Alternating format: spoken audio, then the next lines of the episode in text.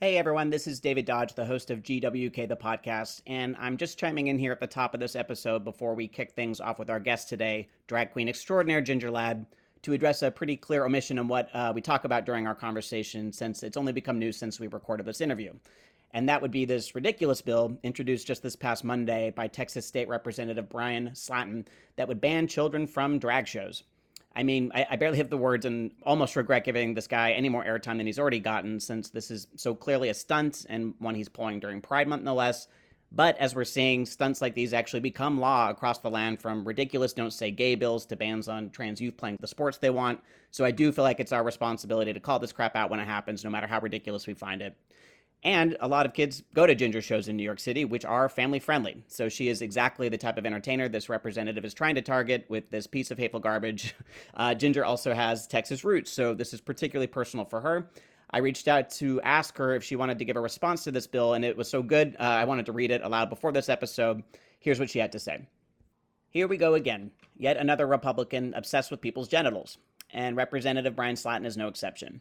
Not all drag entertainers are men who dress as women. Drag runs the gamut from female drag queens, straight, gay, non binary, and more. What this idiotic bill does is place Bryan Slaton as Texas's official genital checker. Mr. Slaton, are you going to infringe on the rights of Texans and check their genitals before they perform? Where does it end? Does this extend to circus performers, character actors for parties, Cirque du Soleil performers, the Dallas Cowboy cheerleaders, Texas sports mascots? Instead of being obsessed with drag queens' genitals, why not provide health care for all Texans? Address climate control, create a path to citizenship for the thousands of hardworking immigrants in your state. That would actually require work, wouldn't it?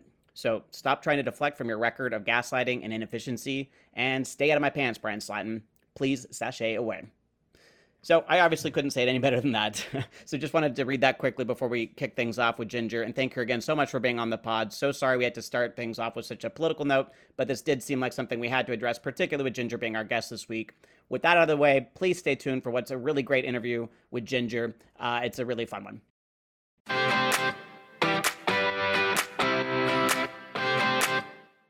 Hey everyone, and welcome back to GWK the podcast. I'm your host, David Dodge, and today I'm going to be speaking to Ginger Ladd on the pod, who, in addition to being a popular drag performer and entertainer based in the Rockaways in New York City, is also a dad via foster care.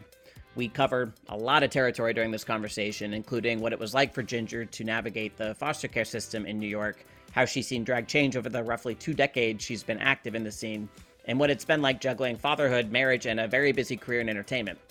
Now, I gotta say, this is probably the first recording of an episode where I really wish it had been televised rather than a podcast, because over the course of the hour we spent together during this interview, I got to watch her begin her transformation into full drag regalia to prepare for a couple of spots she was recording. Um, although I think I did more to distract her during this uh, this transformation than to, to assist.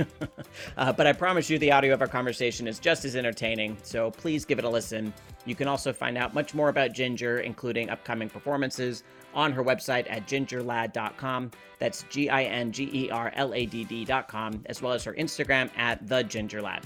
Thanks for tuning in, everyone. As always, please like and subscribe wherever you get your podcasts. You know what? Hell, at this point, it's season three. Why not even give us a review? Uh, but either way, please sit back and enjoy the conversation with Ginger Ladd. It's a fun one. Ginger Ladd, welcome to the podcast. Thank you so much, David. It's nice to be here. So, why don't we just start, as we do with most of our guests, um, hearing a little bit about your family creation story? So, could you tell us a little bit about how and when you met your husband and uh, how you decided to want kids, if you always wanted to have kids, and how you decided on foster care is the right path for you? I always, I always laugh when someone asks me about how I met my uh, husband and the circumstances because my husband, uh, the Mr. Ladd, so uh, he actually uh, goes by the Mr. Ladd on Instagram. Uh, he has a little bit of a different take uh, on on it, and so I've kind of leaned into his story a little bit. I was here on I was in New York on vacation, and I was visiting some friends, and uh, ran into this random person uh, while we were out, and I was with my friend, and I always tell my friend at the time was a very free loving kind of guy. I would used to say that he would make love to a doorknob if it would stand still, um, and so I just assumed I just assumed that this guy was after my friend, and so I paid him absolutely no attention.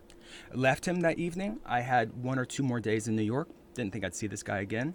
Just another person trying to come on in a club, and I lived in San Francisco. I'm not looking for a relationship. Come out the next night, he's there again, but it's a different space. It actually was at a drag show. Uh, Shequida was actually performing. Uh, her, I don't know if she performs anymore. I, I, it might be something that uh, might not be politically correct anymore. She uh, had this fantastic character called Jesse Normus, and she used to dress, dress up in a really large suit and sing opera. So I was there. Uh, my friend parked in the wrong space. The car was towed this guy was following us back to the car, just wanting to say goodnight to me, and I really hadn't paid any attention. So now we're standing with a practically complete stranger, who's my now husband, and offers to take us to the cafeteria. And it's late, 11, 12, and we waited for the car.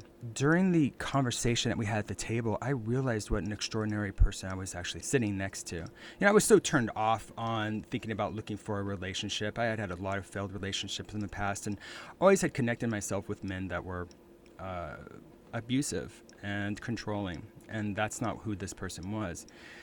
I had this realization. I heard part of the conversation. Either he was talking about his military service in the Navy or that he was teaching, uh, uh he's a university professor and he had classes the next day. I, I, don't know what exactly it was, but all of a sudden it felt like a second set of eyelids peeled back. And I actually looked over at him and I looked at him sitting next to me from foot to shoulder. And I said to myself, Whoa, you need to be a little more aware because this is an extraordinary person you're never going to see him again. We went to go pick up the car. You had to wander through the West Side Highway. Uh, it was filled with police cars. You go back to this dingy little office. It's practically yellow lighting, those orange Melamé chairs that are hard, and people screaming at the top of their lungs. Uh, my friend stands in line to pay his 200 odd dollars to get his car back. And I'm sitting there and I'm thinking about Michael. And I texted him and I said, You know, during that conversation we had at the table, I overheard you talking about that you're going to have a blind date on Friday. And as I sit here right now, I can't help be jealous of the person who's going to get to meet you. And he said to me, Why don't you come outside really quick? he had stayed the whole time. He was actually parked off the side of the West Side Highway. And I did. I wandered back through the uh, warehouse full of uh, police cars, and, and it really was a full moon, and the cars were zipping back and forth on the highway. And I ran across, and there was about half a second, and I looked up at him, and he slightly picked me up, and we kissed. I, I'm not exactly sure how it happened, but I oftentimes get the chills thinking about the fact that I I almost didn't give him a chance. And uh, so now we've been together for 16 years. Uh, we had always talked about having kids. From the from the get go. Yeah, you know, uh, M- Michael comes from he's the youngest of six from a great family and had a great upbringing. What a wonderful big happy family he had. And lived on one of those streets that you see in television uh, where literally neighbors kids are out playing until it gets dark and relatives living around the corner. I didn't have the same experience. I had a very very different experience. Uh, as as good of a uh, upbringing as michael had i had the opposite experience. And my experience was full of a lot of sorrow and tragedy and um, isolation so I knew what I wanted to create, and Michael knew what was good. And so it's very interesting in our relationship. I come from a place of let's never do these things. And then Michael comes from the situation or the, the, the actual uh, experience of we should do these kinds of things. So it's very, very interesting. It actually, it, it, actually serves us really, really well. Sometimes we don't understand each other um, in that way because sometimes it's unfathomable to, to imagine his growing up being so sweet and mine being so bizarre. You know? So how how did you two decide on foster care as the path forward for you versus other options? Right. So we did talk about surrogacy for a moment, but um, I was right before the uh, well, not before, yeah, before the pandemic. I'd had a uh, tattoo shop, a successful tattoo shop in Brooklyn. Owning the shop and being an artist, I was working uh, eight to twelve hours maybe 16. And I couldn't think it possible at the time to ever stay home that much. Now, um, well, that's kind of like the normal. Uh, but I couldn't imagine closing down the shop or not working and, and raising a baby or two or five or, as my husband would say, eight. Um, he only wanted eight kids. Um, he actually said that so long. Funny side story. He said that for such a long time, right before we actually decided to go into the foster care system to adopt. I thought it was the truth. He would halfway joke about it and, just only, only, always say to people, "Well, I'm really only looking for eight. That I even looked for another house, and I had him come to the house. He goes, "What am I doing here?" I said, "Well, they've converted this place, and it has six bedrooms, and I'm imagining if we have the eight kids." Wow, so you were game for the eight kids? No, no, no. Um, you know what I was game for? Um, I was game to to make my husband happy. Sure, yeah, of course. You know, and if he thought that it was the correct thing and what he wanted and we literally had a conversation um, upstairs with the realtor down in the uh, the kitchen, him saying, "What are you talking about? That was always a joke. I don't want eight children."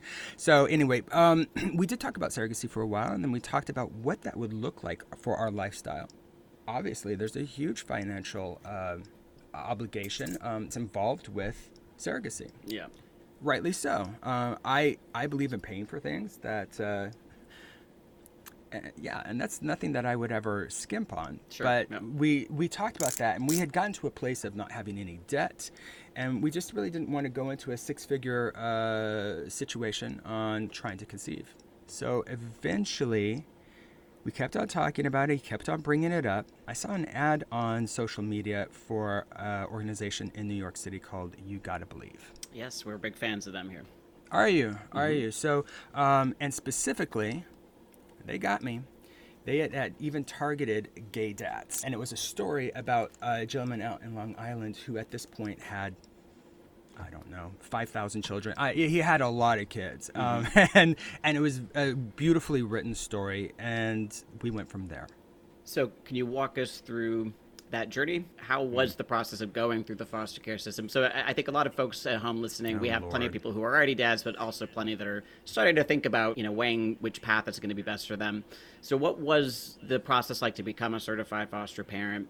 Um, and what was it like to, you know, to bring a child home for the first time? Right. Uh, hmm. I've got a lot of thoughts about the foster care system. Um, to, to answer the first part, we like I think most parents going into the world or pre-parents I'd call us have a fantasy of what you're looking for. I'm looking for a sibling pair. They're going to be eight and ten years old. Uh, he's going to be in the second grade, and the other is going to be in the fourth. And their names are going to be Brian and John, and they will love us for you know. And you have this, you have a sort of a very set idea of who you're looking for, and then it goes all completely out the window. Because what you learn, especially with You've Got to Believe, um, and in the foster care system, when you're dealing with uh, adopting teenagers, that they're the ones who are going to adopt you, not the other way around. Sure. It was interesting in one of the initial courses that you have to take here in New York to go to become certified uh, foster care family, and then later on, um, with most of the kids in New York, you also then have to do continuing education and become a, uh, a certified therapeutic home. Uh, is there was a one session where they bring in some kids to talk about what it's like for them. And I remember having, uh, I had rushed in. I had come from my tattoo shop on the subway. I had a, an octopus tattoo that was due the next day that I needed to, to complete and show one of my clients. So I sat down at the table, not realizing who these young people were in the room, and I just proceeded to draw. And one of them came over and he was fascinated. He's like, "What are you doing?" And I'm like, "I'm drawing and Procreate for my uh, tattoo shop." And he's like, "It was really cool. Can I watch you?" Sure. What's your name? And his name was Wesley, and he was 16 years old, and originally uh, born in Honduras. Um, and then during the uh, the class, he spoke, and they asked us if we had any questions, and I said, out loud, I stood and I said to all of them, "You know what I'm really worried about is that none of you really in the uh, the foster care system will want to have two dads. There was a mild pause and then absolute sheer laughter, not only from the kids, but from several of the parents in the rooms. Even one of the parents said, I want two gay daddies. and, wow, that's and, great. Yeah, I, I, was completely shocked. I completely took my preconceived ideas, threw them out the window. And Wesley said something profound. He said, I really don't care, as just long as you love me. That's really That's sweet. All. What a great story. Yeah. I love that laughter was the. That's a great response to that. You know, so I mean, we hear this all the time that, um, and it's a it's a fear that I yeah I think is rightfully uh, understood from a lot of queer people as they enter also you know any of these pathways, but uh, foster care and adoption in particular is like, are you going to um, be discriminated against because families don't feel comfortable with you? And we hear time and time again that if anything, it's an asset. the, the folks are often looking. Um, for queer queer dads, queer parents to uh, to you know to be part of these um, processes. Uh, Um, well, especially in the foster care system, that's you know, if you want to talk about private adoption or even religious-backed adoption, then I think that's where some of my my preconceived ideas came from. Is Sure. that there was a certain amount of rejection from uh, religious-based uh, adoption agencies. Right, which uh, again, so we work very closely with the adoption. You know, so we we often try to make sure that everyone knows on this podcast and everywhere they'll have heard me say this a million times that you can serve as a foster care parent anywhere in the country, but that a lot of states have passed laws that make it legal to discriminate against LGBTQ people and single people and all sorts of other uh, types of people. Um, and so you can get discriminated against if you are not uh, very careful about the agency that you choose. So this is why we make sure that. We want people to do their their homework. Reach out to us at dads at gayswithkids.com. We'll obviously be happy to steer you in the right direction there. Those of you with babies and small kids at home, think about this. A lot of the food you pass in the baby food aisle at the grocery store has been sitting on that shelf for longer than maybe your kids even been alive. The stuff can be so heavily processed, and our kids deserve better. That's why I'm excited to tell you about Little Spoon, which has an awesome menu of baby and toddler kid food that is non GMO and organic, made with fresh ingredients and absolutely nothing artificial. It's all basically homemade and just delivered straight to your door in a cooler box so you can just pop the meals in the fridge or freezer and heat them up when your little ones are ready to eat. We had a couple of uh, tiny taste testers help us out. um, Eight month old Logan absolutely loved Little Spoon's baby food blends, especially the guava, mango, apple, and pear mashup. And he loved the organic smoothies as well, with hidden vegetables like the sweet potato and carrot cake smoothie, as well as the veggie pack green dream with chai. So, uh, with kids' meals under $5 and baby food smoothies and snacks under 3 trying Little Spoon is really affordable. At with Kids listeners can get 50% off their first order with the code GWK50 at checkout, and that's uh, at littlespoon.com. That's code GWK50 at littlespoon.com.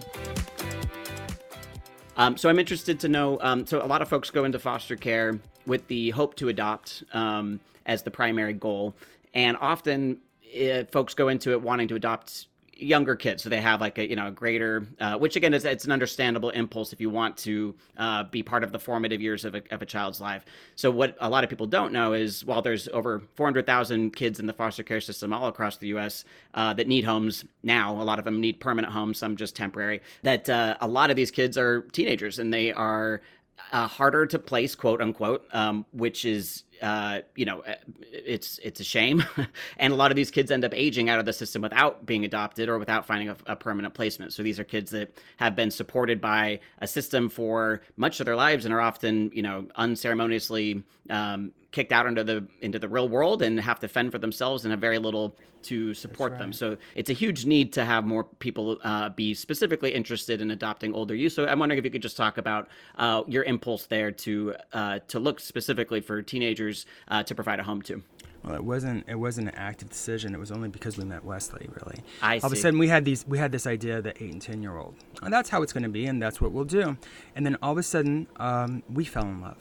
So it was the, again another moment in my life, leading, opening up another set of eyelids, you know, and not having blinders on to the rest of the world.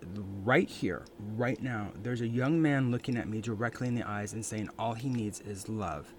And that completely and utterly changed it. So no, we, we didn't go out looking for um, uh, someone in, that was a teenager. In fact, I think a lot of people uh, make there's a misconception that should you bring someone who is a teenager into your life that you will miss out on many of those young kid moments where for example they look at you and, and call you mommy or, or daddy um, they hold your hand. Maybe they sit right next to you unafraid of being cuddled. I'll tell you most of the kids that i have met that are teenagers need that so much because many of them were so abused and um, they lost so much of their childhood. And many of those kids, and I'm not giving a specific narration of my kids' experience, but many of those kids are have such a deficit in in receiving receiving love that they don't have to reciprocate, that they don't have to do anything for. And so, while I do have teenage sons, and while Wesley now has been in our life for three years, and our youngest, who is 16, has been in our life for about a year now, there are times when I treat these young men exactly like that.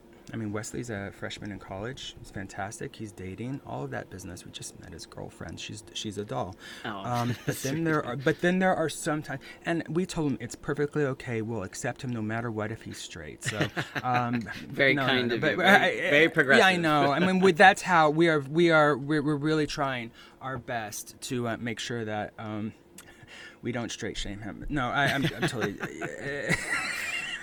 uh, and making sure to use all the right terms, right? No, um, and at times these teenagers want to fall in to your arms, and they want you to sit right next to them. My youngest, who is 16, right now he's he comes home and just sits next to me, but not not even in a close American sense of you know about half a foot he wants to sit almost touching like leg to leg and just sit there and he's on his phone while i'm working and it's that close he literally wants to be that close to you and that's that's that's the biggest thing I tell people. Um, I recently met a couple who was just about to go through foster care, and you know what they said? We're looking for a sibling pair, and about um, about 10, 12 years old, a boy and a girl, and that's all we're going to accept and I thought to myself, you know, Dorothy, I'm not going to be able to tell you.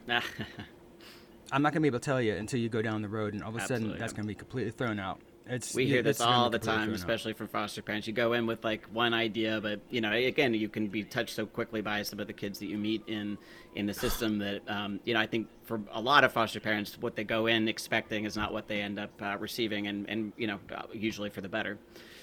Um, so I, it's uh, unfortunate in some ways that this is a podcast and not a visual media because uh, as hmm. as we are talking, you're because in the middle I of am, getting I'm, ready.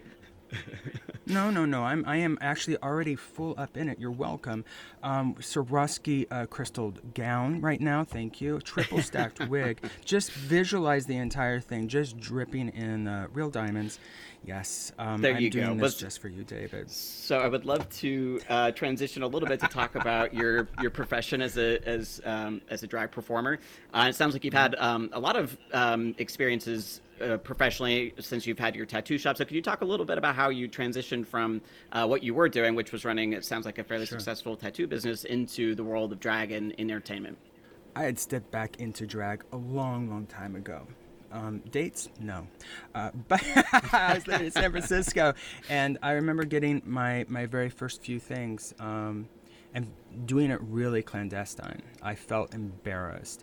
Hmm. You know, I think I think it comes from uh, a lot of gay toxic toxic masculinity and, and a lot of uh, some gays who um, try to revert back into the most masculine of stereotypes to sure, prove to yeah. themselves that they're still a man even though that they love men right and so you know I was either doing it for that reason or I was doing it to try to recapture love from my parents who had kicked me out or whatever the reasons were that my twisted mind made it taboo but take my word for it before RuPaul's Drag Race and even well before, it was certainly not a well received art form within our own community. Sure. Yep. Um, I knew people who would ne- would be repulsed by a man wearing makeup and doing what we do.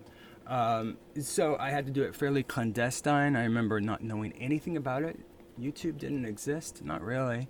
There was no instructional things. You were just trying to do your best and look at magazines and pictures and trying to guess how to do it. Um, I would go out. I lived in, um, like I said, I lived in San Francisco. I lived in the Folsom district, so just walking distance to the stud. And at the time, um, I believe Sister Roma and Heklina had a show of, of, a name that now I won't say out loud, but it rhymes with Manny Shack, um, and uh, they then since changed the name because you yep. know PC reasons and all that, and, and, bravo for them to change the name. Yep. But I would actually go to uh, Manny Shack and um, stand in the corner, taking notes, shaking. No, no, shaking because I would yeah. be up in it, and I would be that wallflower just standing there. Um, I met a few of the uh, the girls um, and would go out once in a while. You know, most most uh, most queens have the story of either coming out as a pride queen or a Halloween queen meaning that the very first time they've they've they've gotten brave enough to, to do it is they've either done it on Halloween because everyone else is in a costume. Hey, it's not so much of a stretch, or that they're going out in pride and um, hey, it's not so much of a stretch. Right. For right, me, right. I'm neither one of those. Um, I actually came out. I call myself uh, self-appointed ABBA queen. Uh, Mamma Mia had just come to the United States and, um, well, was just about to land in the United States uh, before hitting New York, and they stopped uh, at the Orpheum, the- Orpheum Theater in San Francisco. And I knew this months in advance, and so I sewed costumes for myself and my then boyfriend, installed lights, and uh, went dressed as Agnetha and Anni-Frid, the A's from the ABBA, um, and went to the show in drag. So I'd say that was my very first time stepping out in drag. Was um, that makes me an official ABBA? An ABBA queen. That's great. Uh, I will tell you another another time that I actually ran into Benny and Bjorn, and we're now dressed as their uh, their ex-wives, um, and huge, seven foot. And Benny and Bjorn came up to about my kneecap. Um, so it was like the the ghost of their ex-wives standing in front of them inside the Orpheum Theater. But What was their reaction? they actually turned on heel and ran away. I, No and I'm not joking with you. No, I they actually. So when we walked up, it was well in advance before they were letting people in. They actually thought we were part of the um, the event and let us inside without anyone else being there. So we were like, uh, my, my boyfriend and time literature, like, they think we're in the show. Um, they let us in, and people were still scurrying around on stage. Nothing was hidden. And so we went and found our seats, and then I turned to my boyfriend and I said, "I'm to need some help going to the bathroom. How about you?" And he goes, "Yeah, let's. Uh, you you hold mine, I'll hold yours." And um, and we went around the back sound booth, and little Benny and Bjorn were standing there, and that's where we ran into them, and they went, "Huh?" And they literally turned on heel and ran away from us. Um, but it's a good story. Um, so uh, Benny and Bjorn, give me a call. That's nice. As someone that's been um, in this world for so long, so you kind of hinted at this a little bit, but so to go from working in a profession that at the time you felt the need to do do it a little bit um, on the down low, compared to now where it's you know drag is so mainstream, it's every you know it's everything from like you know young preteen girls are obsessed with you know RuPaul's Drag Race, and it's uh, you know has such like a cult following that's kind of um, transverse like the LGBTQ community. It's not just uh, it doesn't seem like it's just ours anymore, right? Like it's something that everyone has a hand on. That's correct. Uh, so what's that like for for you to have gone from the world that you were into, seeing what the world is now with drag, and seeing how mainstream it is and uh, how embraced it seems to be now? Or uh, I'm curious to see if you if you feel like it is.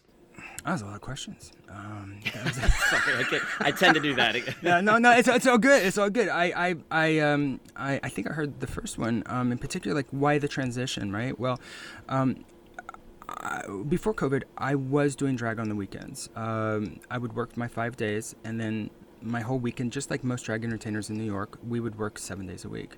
Um, I would do that. Then I would work at smaller venues um, around town with my sister. I'd have events out here in uh, Rockaways.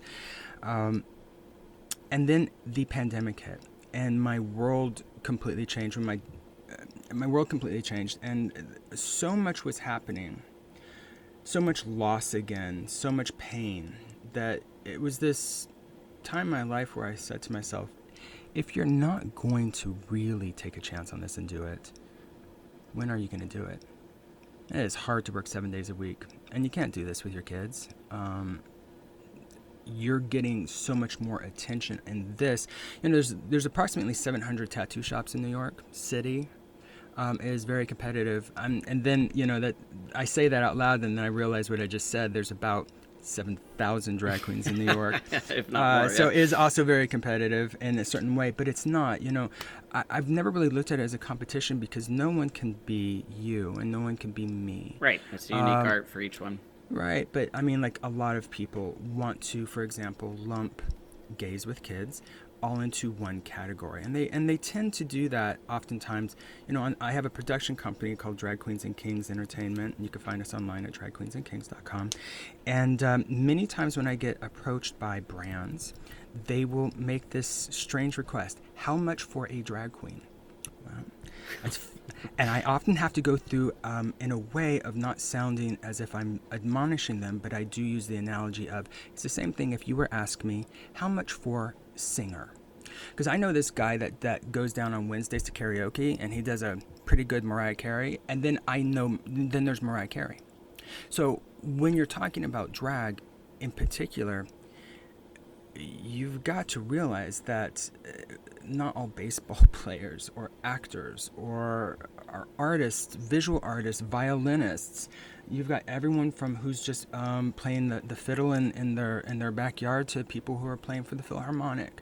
So um, there's still, while you said that there's this big acceptance, there's still this portion of my career that is very difficult to um, explain to people. I explain it to a lot of my straight male friends like this.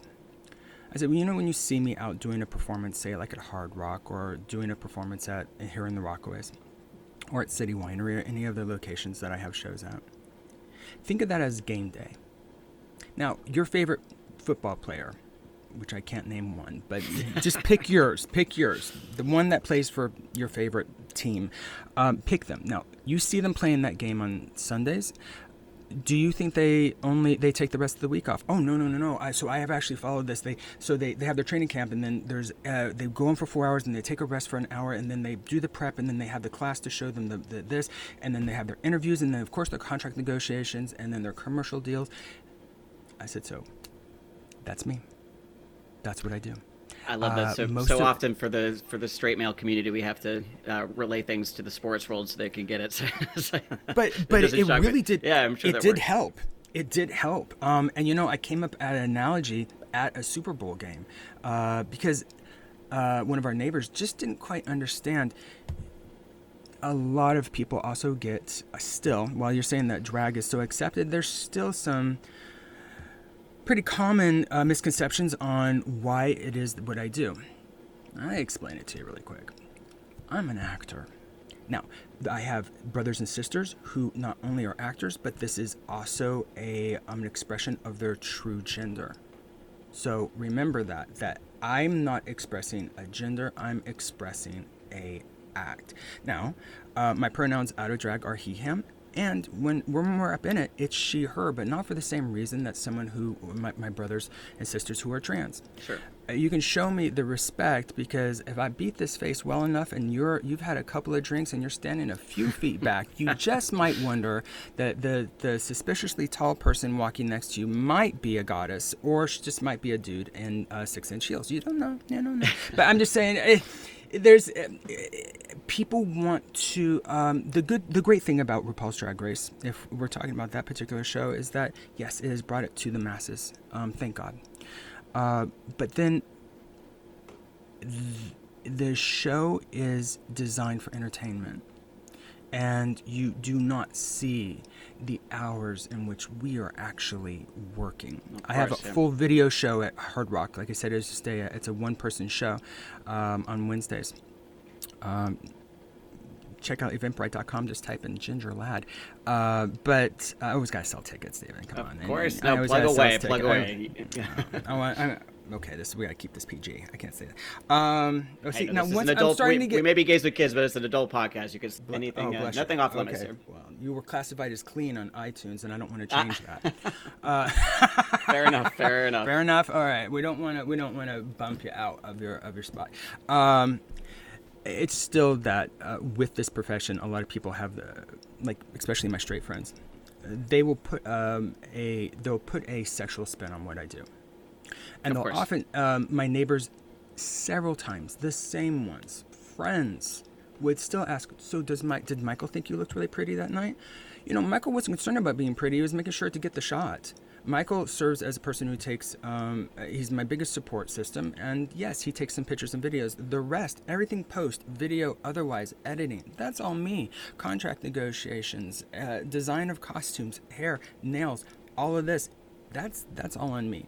So no, no, Michael doesn't uh, look forward to me coming home, hot, sweaty man in five layers of latex and and uh, and lycra, to then cuddle up next to uh, Ginger Ladd. Right. Uh, he doesn't find it disgusting. It's just we are we're actually gay. Um, we're not looking for um, to bring in uh, another person into our relationship outside right. for the fact that now Ginger has an entire bedroom devoted to a drag room. Um, I do wish that your your uh, your viewers could see this right Maybe now. we can take a screenshot. Are you in that right now? It looks like it. Oh, how dare you take a screenshot of me looking like this? How dare Hey, you? we're- Nah. the illusion is starting to come together. I'm, you know, we, we could. No, no, we've I, I have been going so slow here because I'm just really enjoying the conversation. Well, so, good. I'm glad to hear uh, that.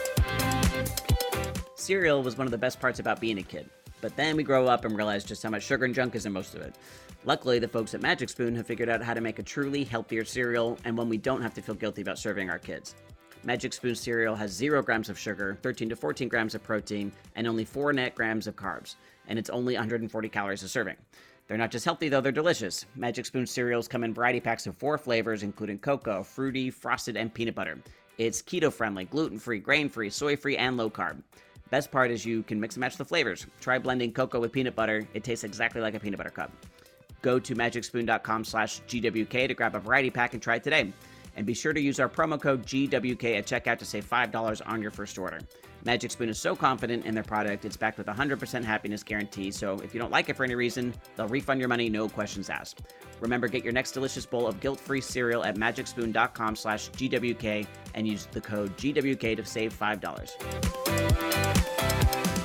Uh, so I want to go to something that uh, we were actually talking just briefly before we hit record. That you um, that you kind of I don't I'm not sure how intentional it's been or not, but that a lot of your drag is, and you named a couple of the places that you go, like City Winery, um, places that are you know family friendly. Like so, you're just saying here, like your show isn't. You know, people have a tendency to sexualize drag generally, and there are plenty of drags that are uh, drag queens that maybe lean a little bit more into that than others, right? Uh, but uh, but for you, it's you're, you're you are going to places where you, you might you know you're not it's not always like um, your typical gay bar experience. So could you talk a little bit about what it's like to bring drag into those spaces? Pre- preface this by saying I speak for no one but myself. Of course. Uh, let's get that. Let's get that clear. So before you start coming for me, um, just and uh, I'm speaking for my, myself and my own experience. Psychologically, I believe, um, and I think it's due to some good psychotherapy and, and talking to therapists throughout my life. I've made at least a few connections of who I am today from what has happened to me in the past. When you're a kid of trauma, just like many kids that come from the foster care system, and let me just tangent this by saying I've also learned quite a bit from my foster care classes that I continually have to take every year and talking about what it is like to bring in a child of trauma.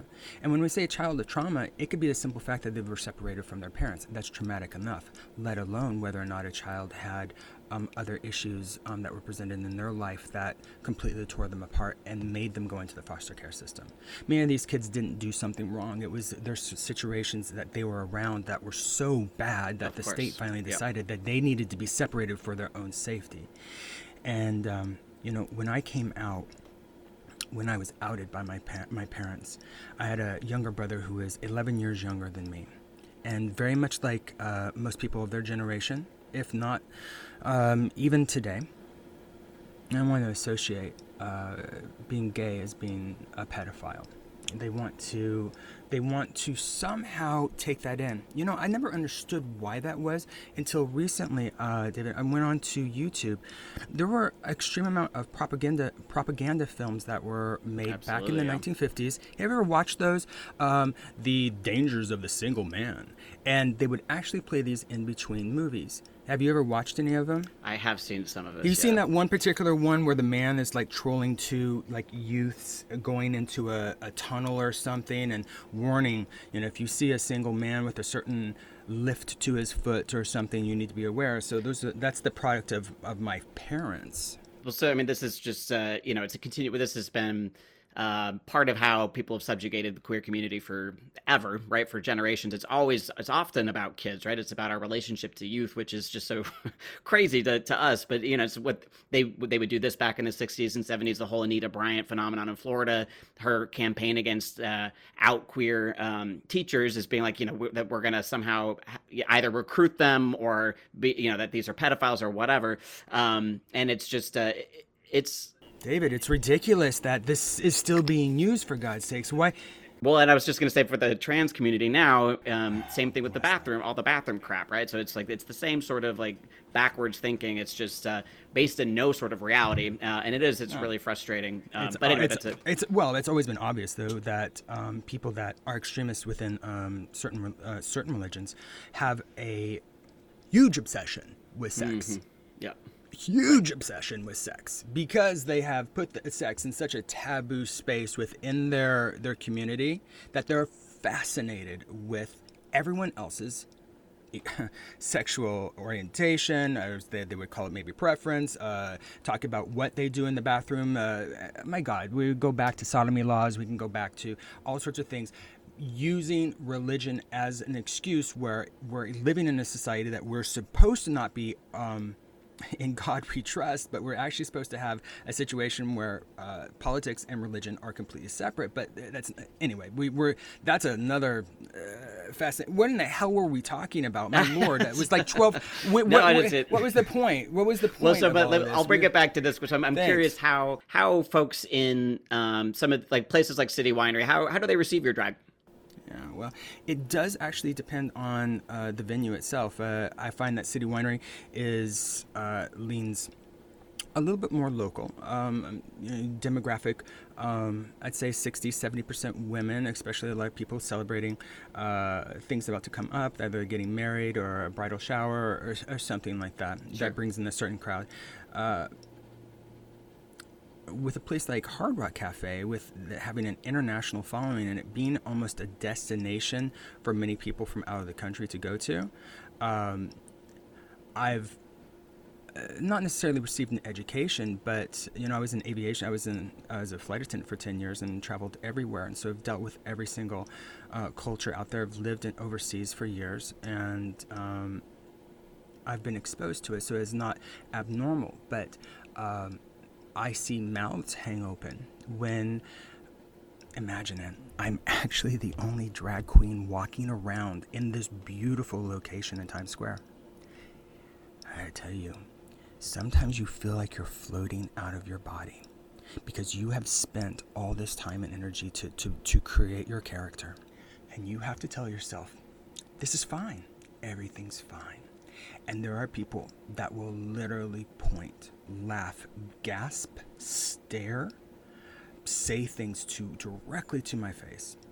It is the most Disney esque experience that I could possibly have. I know cast members who um, have had similar situations being at, at Disney resorts, and it's that. It's when the the strangeness comes in when I'm the only one, or that they rarely see it, or it's their first time. How how do I approach it? I was I remember I was about to say when you're when you're a product of of trauma and you've been kicked out of your house, I think that at least for myself, I will spend the rest of my life trying to engage.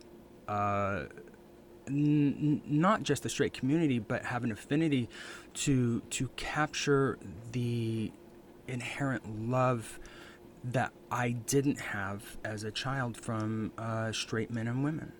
And so I feel that it serves me in some ways to to let them realize within maybe an hour and a half show, oh my god, wait, okay, this is a drag show, but it's a real person. Many times my kids come to my shows because they are family friendly and oftentimes I'll shout out and sometimes there's an audible gasp. It's it's they don't say this but it's almost like it has a child, you know, and Wow. um, it's you know what I mean. And all of a sudden, there's this humanization of who I am. It's it's fascinating, and I have background in cultural anthropology, and it would be a fascinating field study for anyone to do um, because there's so many different things that go on at my drag shows. Uh, many times there are men, uh, particularly men or even some women, who do not want to make eye contact with me at all really? and it's really bizarre to um, be in a room to perform that. And then on the other spectrum, I have people who come to every show. And it's a really funny thing. Um, I, as a drag performer and as a producer, oftentimes, uh, if my husband, Mr. Ladd, and I are standing together, they'll turn to Mr. Ladd while I'm standing there and say, "Hey, I'd like to contact you about booking Ginger. Uh, do you think uh, we could have a conversation?" And Mr. Ladd goes, uh, "She's right here," and she she does it all. Um, and also this misconception that um, that we work for free. That is a conversation I will not uh, like dive into deep right now. But this industry, the background that a lot of people come from in drag are from trauma. And it's my assertion, as maybe a cultural anthropologist, that many people who feel that they are don't have value will not place value on their most valuable things. And so many of my brothers and sisters are out there working seven to nine shows a week. And many of them are not getting paid for the lion's share of them, and they're doing it for tips. Um, and financially, one of the reasons why I tend to to uh, to go to um, my beautiful venues that have yet to have drag or that have regular entertainment, such as jazz brunch, acoustic guitars, comedians. They're used to the protocol of paying an actor and, or an artist for their time. And so, as a parent with two boys who literally, I feel like, empty the refrigerator every three days, and I'm talking stripped, just like eat, eat, eat, and um, that I got, we got to fill that refrigerator up again, and I can't do it for exposure. I cannot do it for, um, uh, I can, I do not want to be out for eight hours hoping that I will make money. See, when when you show me the respect of giving a deposit for a show, letting me earn part at door, having a, a, a break off of a bar, things like that that every other entertainer has. You have no idea how hard I work. The amount of advertising that I'll do. I have now entered the world within the last three months or so uh, as an influencer, and I've got to tell you, uh, every time I still say the word influencer, my, my eyes want to roll back in my head just a little bit. Uh, but the, the fact remains that most large brands now are have diverted most of their advertising uh, campaign money and budget about 60 to 70 percent to people doing spot advertising. Um, and i find that fascinating. Um, i find it heartwarming to me to be reached out by companies that want to show off this gay with kids. Literally asking me, "Do you think that you could bring the entire fam?" No, we really, that's bring great. Mr. Ladd, bring the boys. We not only would we like you to have a wonderful meal on us, but here's this. Could you do a post about this and this, and we'll present this to you. That's incredible. Um, and so that is also happening, uh, where sometimes I get look at it kind of uh, pointing, and then sometimes I get uh, companies and brands saying, "We really understand you, um, and we want to celebrate you." And align ourselves in a visual way so that if Ginger is there, not only Ginger, but a Navy vet husband, two biracial sons from the foster care system to adopt, we, we're covering a lot of ticks here right. on this one person here. I mean, we, we're really we're getting the diversity down here, and we're really sending a message to um, our current clients and our future clients. Come, you're welcome here. Well, so this is why when you, know? you, you were saying that you didn't go into this um, intending for it to be this political act, right? And it's, uh, you know, I, I, think that a lot of uh, queer parents that, um, like, if you live in like a rural, we talked to a lot of people that are in smaller towns or rural areas. They're queer parents. They're the only queer parents in town, and just existing in the world, right? Just going about their day, interacting with their pediatrician, with their school system, they are constantly having to explain uh, what a queer family is and looks like and what it you know doesn't look like um, david. um, and sorry go ahead. When you walk no no no when you walk we walked into an event. It was um, a fantastic event celebrating uh, one of michael's uh, many many many many cousins right? And they were celebrating this man um, and all of his achievements. Michael went in first and then i had the two boys with me and we were, we were coming behind and i was uh, male presenting. And uh, there was two tables to check in Michael stood at one, I just took the other, and the lady behind the desk said to my sons, Boys, do you see the gentleman is here checking in? You're going to need to go back there. Now, not make any kind of assumption that we're all together as a family. Or I think one of the one of our physicians, a new physician, asked my husband if uh, he was our son's caseworker.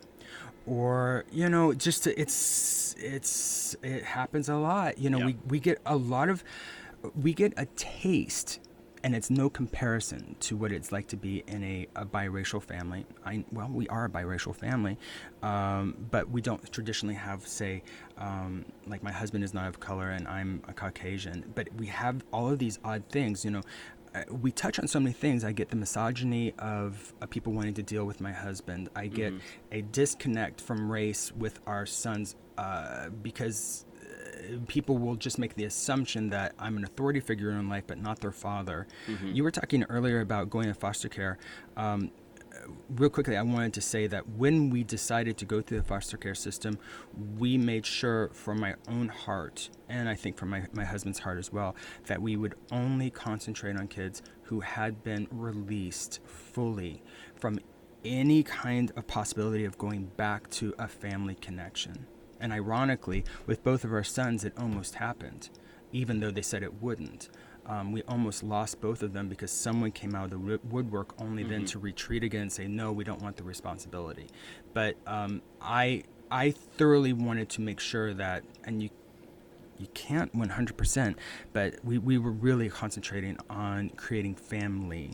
Sure. And and we're in the foster care system not for a reason that you might even imagine. Um, we are in an odd limbo having to remain in the foster care system and not adopt. Um, we would have adopted our son six months out, just as you can here in New York from the foster care system. But unfortunately, both of our boys, not related, uh, blood related, but brothers now, both come from circumstances where they were um, abandoned in their home country. Hmm. When they came over, they either broke visa or they were here um, under false pretenses or something, and then they got they had to then become uh, almost ward of the state to protect them from being deported. So both of our uh, our young men that we have in our life, our sons, uh, are in the odd limbo where, should we adopt them, we'd be taking them out of the order in which they've been in for about two or three years progressing along a line to actually have this happen and that. If we were to adopt, it would be new paperwork, they'd be taken out of here, and they would go back at the end of the line now as an adopted uh, kid, and now everything would have to be changed on paper. It's that whole item of this, the state of New York versus then that being changed now to uh, Ginger and Mr. Ladd, you know, adopting these these boys. So, I am an unreluctant participant, continued sure. participant of the foster care system and the amount of I, I, will warn anyone getting involved in the foster care system the frequency of having other people in your life can be overwhelming then when it comes to two of them and no one can explain to you why why can't the caseworker be the same caseworker for both of them no no now it's double the amount on different days and now involving 24 to 30 people. And there's this, I understand the, the safety net.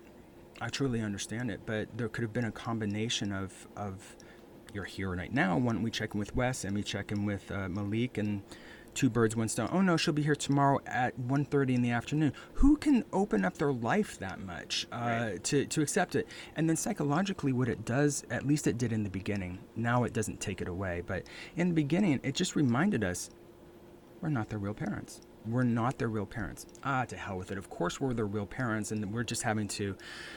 We're just. We're. Un, I'm an unreluctant participant in the foster care system. Thank God for the foster care system because we met our, our sons.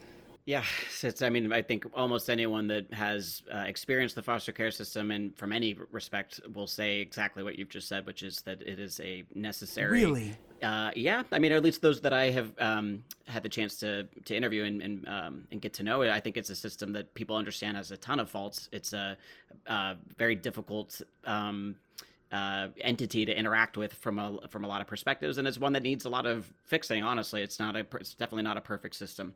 Um, so you know, and I, I think at for for our audience anyway, it's great for people to hear what these experiences are like for actual foster parents, um, because it's not something you want to get into if you're not fully committed, right? It's something that you need to understand what you're going through, um, because it's uh, much better to understand that it might not be for you and you know to pursue maybe a private adoption or surrogacy or, or another form. Perhaps if it's if it's not if you're not ready to kind of to to deal with um, the pressures and the and the you know all the different personalities like you're mentioning it is something it's and it uh, can go on for a lot longer than i think a lot of people anticipate based on what you're saying.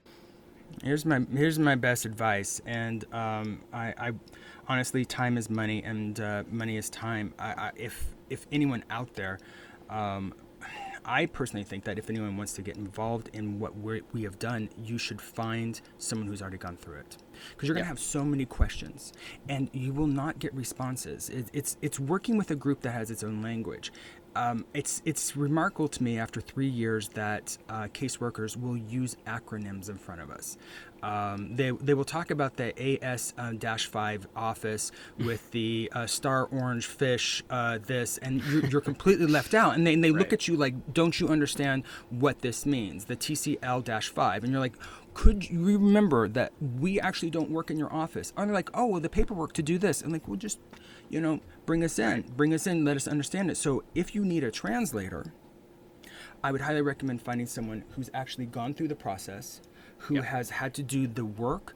Um, hire them hire so them for maybe hire the, hire them. Um, I will I will give a little plug know. for our uh, GWK Academy, which just launched a mentorship program. So those that participate in this, and again, it's a 90 day program that walks people through every step of the journey through foster care, adoption, surrogacy, whatever your path is. Uh, but so as part of this, we will connect you to dads who have already gone through it. So we'll connect you if you're interested in foster care. We'll in- connect you to foster dads who can talk about exactly these things because I think you're right. There's no replacing that. You know, we can as the experts help you as much as we can. We can put you in touch with professionals and lawyers and surrogacy agencies or, or whatever else. But to really talk to someone like you that can talk about it from this human perspective. Not that any two journeys are ever going to be the same, uh, no. but at least to get some sense of what it's like um, yeah, as a real human in the world to go through these very complicated and often very frustrating processes. If you're a queer man listening to this and you have your heart set on having a biological child, you likely already know how expensive surrogacy is, costing as much as $200,000 or more. Many queer men understandably experience sticker shock at this number and become a little bit hopeless. But there are ways to make having a baby as a queer man more affordable, and one of those ways is with Mosey Baby, which makes affordable and easy to use at home insemination kits. So, this kit would be perfect for anyone interested in an intentional co parenting situation with a friend or a couple, or maybe you're one of the lucky guys who has an incredible person in their life willing to carry your child for free, meaning you can maybe skip the fertility clinic. Mosey Baby's Baby Making Plus bundle includes everything gay parents to be need to get started on their at-home insemination journey. This includes specially designed insemination syringes, pregnancy tests, ovulation tests, and fertility loop. Mosey Baby has helped thousands of LGBTQ couples and singles form their families in co parenting or known donor situations while avoiding a lot of the major expenses that come with other surrogacy options. You can find out more at moseybaby.com and get 10% off your first order with code GWK10. That's code GWK10 at moseybaby.com.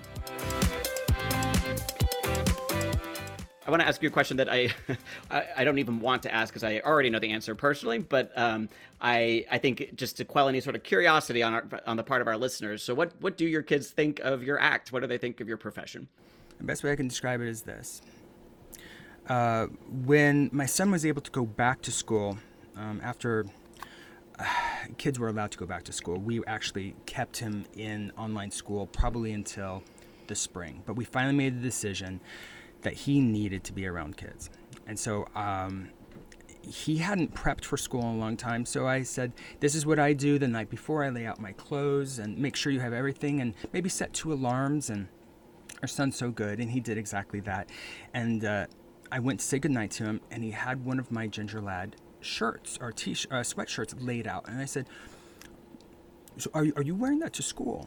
And he said, um, Yeah, I mean, I, I, I love it. And That's like, so sweet.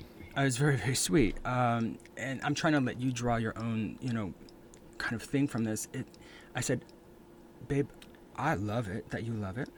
Are you sure that if you go and then you explain that you won't be right, in a position right. where you might be bullied or something? He goes, I don't care. So he came back and I said, it's how it's school. Mm-hmm. Um, he's like, uh, yeah, um, I told everyone about like what you do, and you should probably have like 20, 30 new followers. Everyone thought it was so cool. I showing pictures of you today at, at, at lunch. It, it's a different, it's a different That's world. so sweet. Yeah. It's a, yeah, it's, it's, it's, great to hear that. Yeah, it's a different world. Plus, I will say this. I've had some people come for me recently. Um, I would say the over the overwhelming majority of people where I live here in Rockaway are fantastic, but I've had a very very loud contingent of uh, a minority of group that have come for me. Um, they have sent some of the the foulest things, quoting Bible verses. One of the mm. people even represents a Catholic church. Um, I've even thought about um, outing them and everything like that. I know who the person is. Uh, they come from Our Lady of something or rather here.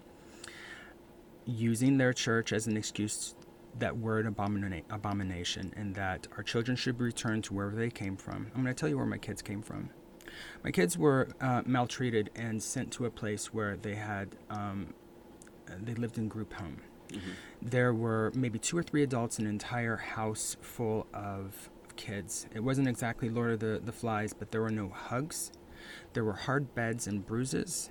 There was no one to spend Christmas with them that cared.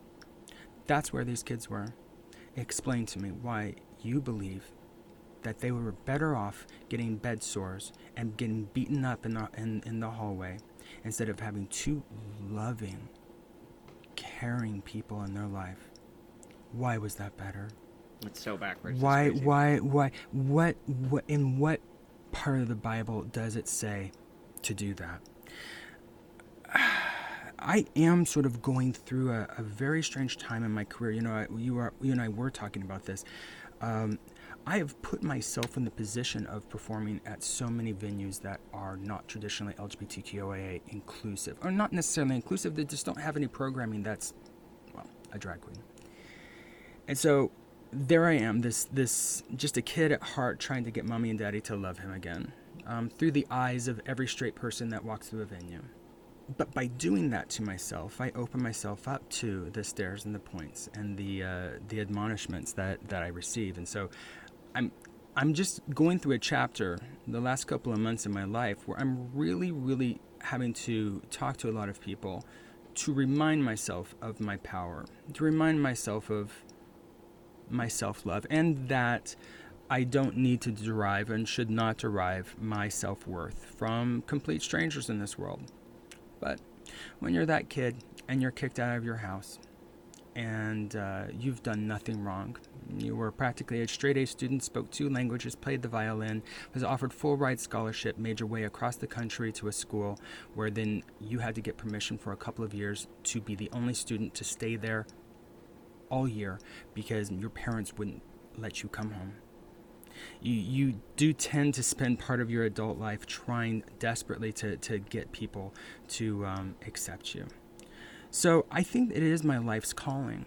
Um, there are some queer artists that would think perhaps me bringing uh, drag into non-traditional uh, queer spaces is maybe wrong. That maybe it should be an exclusive event for for uh, a queer audience. And that's I, I don't admonish you for feeling that way. So please do me show me the grace to to understand that this little boy is just trying to get loved by mom and dad wants desperately to make a difference in this world. I want people to um, to understand. It's a short life.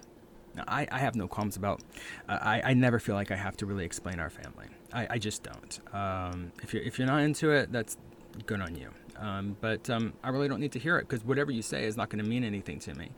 I, I just, I, I guess I just want to get across that I'm an actor who has a business of making people feel good, entertaining. I'm there to sell the venues meals and liquor, to sell their merchandise, to sell a feeling, to sell a product, to sell an advertisement. And then I go home and I take it all off I put the wig on the shelf, and um, it's just me.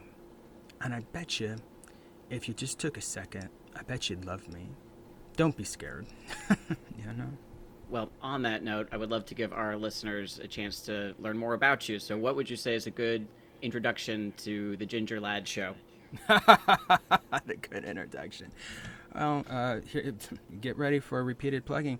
Um, so I have my own podcast. It's called Dear Ginger Ladd. It's virtual advice on virtually everything. We talk about sex, love, uh, rock and roll, whatever we do. We it's no holds barred. You can find it, of course, where all podcasts are found. It's an advice show coming from a bent of uh, love, joy, and gratitude. Um, many of the questions are very, very deep it's not a question to ask me about how to do my makeup. It's a question to, to ask me questions about um, do you have any resources? Um, I think my dad is uh, abusing me, or or um, things like that of that nature. Okay, so we've got the podcast, and of course you can find um, all about me, of course, at gingerladd.com. And if you could see me right now, I am wearing just my largest breastplate. I practically can't even sit next to my desk. It's that large. And so when I say that it's Ginger Ladd, that's Ginger L A double D, double D, twice your pleasure, twice your fun. And I know that David's certainly enjoying looking at them right now, but it's gingerladd.com. I'm getting a little mini show everyone at home. you know that I'm not in track right now, people, right? Uh, go to gingerladd.com, and I would certainly like to invite you to one of the most special uh, Pride events in all of New York, uh, which is here in the Rockaways. It's Rockaway Beach, where um, I live, and it is the Ginger Ladd's third annual Rockaway Pride. It's being held at the Rockaway Hotel, which is a beautiful seaside location right at just the southernmost point of our beautiful uh, city in New York City. If you don't want to deal with all the big crowds and you kind of want a little flavor of the pines, but uh, you don't want to have so much poppers in your life, then you're going to come to my show.